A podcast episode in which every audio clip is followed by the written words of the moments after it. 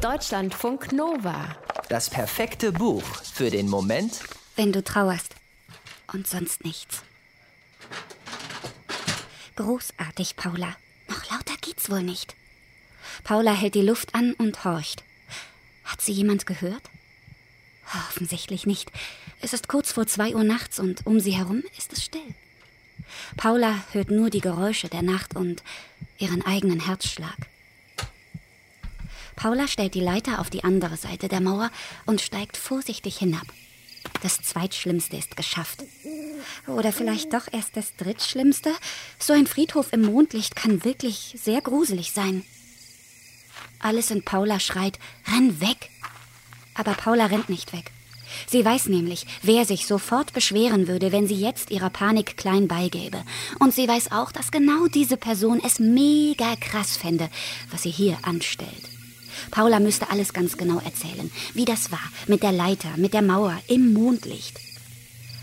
Das Problem ist, Paula ist ja genau deswegen hier, auf dem Friedhof. Zwei Jahre lang hat sie sich das vorgestellt, wie das wäre. Herkommen, Hallo sagen und was erzählen. Aber sie hat sich nicht getraut. Bis jetzt.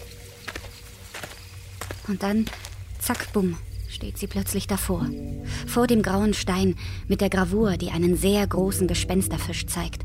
Paula hatte deswegen mit ihrem Vater mächtig streiten müssen. Albern fand er das und unangemessen. Aber dann hat er es doch erlaubt. Die Inschrift ist auch von Paula. Da steht Tim, Abenteurer, Meeresforscher, weltbester Schwimmer, Bruder und Sohn. Darunter Geburts- und Sterbedatum. Tim wäre jetzt zwölf Jahre alt. So ist das also, wenn man seinen kleinen Bruder auf dem Friedhof besucht. Und das soll jetzt helfen, oder was? Mit dem Grabstein reden und sich dabei vorstellen, wie in 1,90 Meter Tiefe die Würmer eine Party feiern. Tim hätte das natürlich auch mega krass gefunden. Das mit den Würmern. Paula stutzt. Sie hört was. Ein leises Scharren. Und dann ein ersticktes Stöhnen. Jemand flucht. Und das gar nicht weit weg von ihr. Paula kann sich alles vorstellen. Totengräber, Grabschänder, Zombie. Was sie sich nicht vorstellen kann, ist, dass sie gleich einen Freund fürs Leben kennenlernt.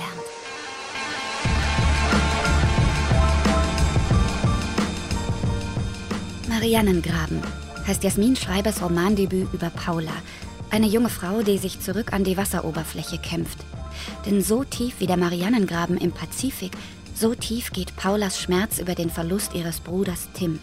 Er ist ertrunken, im Urlaub, ausgerechnet er. Paula trauert. Immer tiefer versinkt sie. Immer dunkler wird es um sie herum. Immer weniger fühlt sie. Pathologisch hat die Psychiaterin das genannt. Krankhaft also. Paula ist zu lange zu traurig.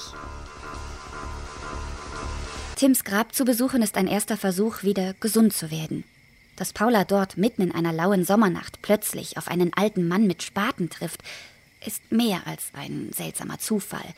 Es ist unglaublich und sehr ärgerlich, jedenfalls aus der Sicht des alten Mannes. Schließlich macht er im Gegensatz zu Paula was wirklich Verbotenes. Er ist nicht nur ein Einbrecher, sondern auch ein Dieb.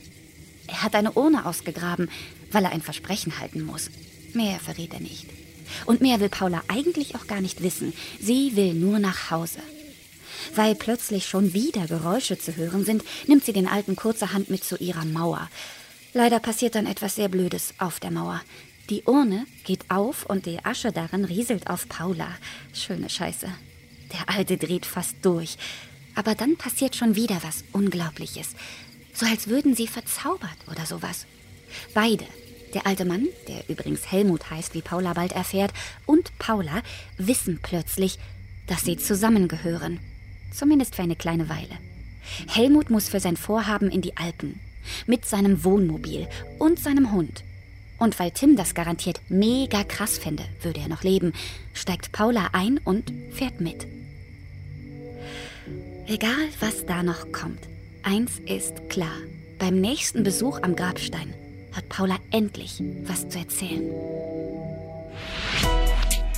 Deutschlandfunk Nova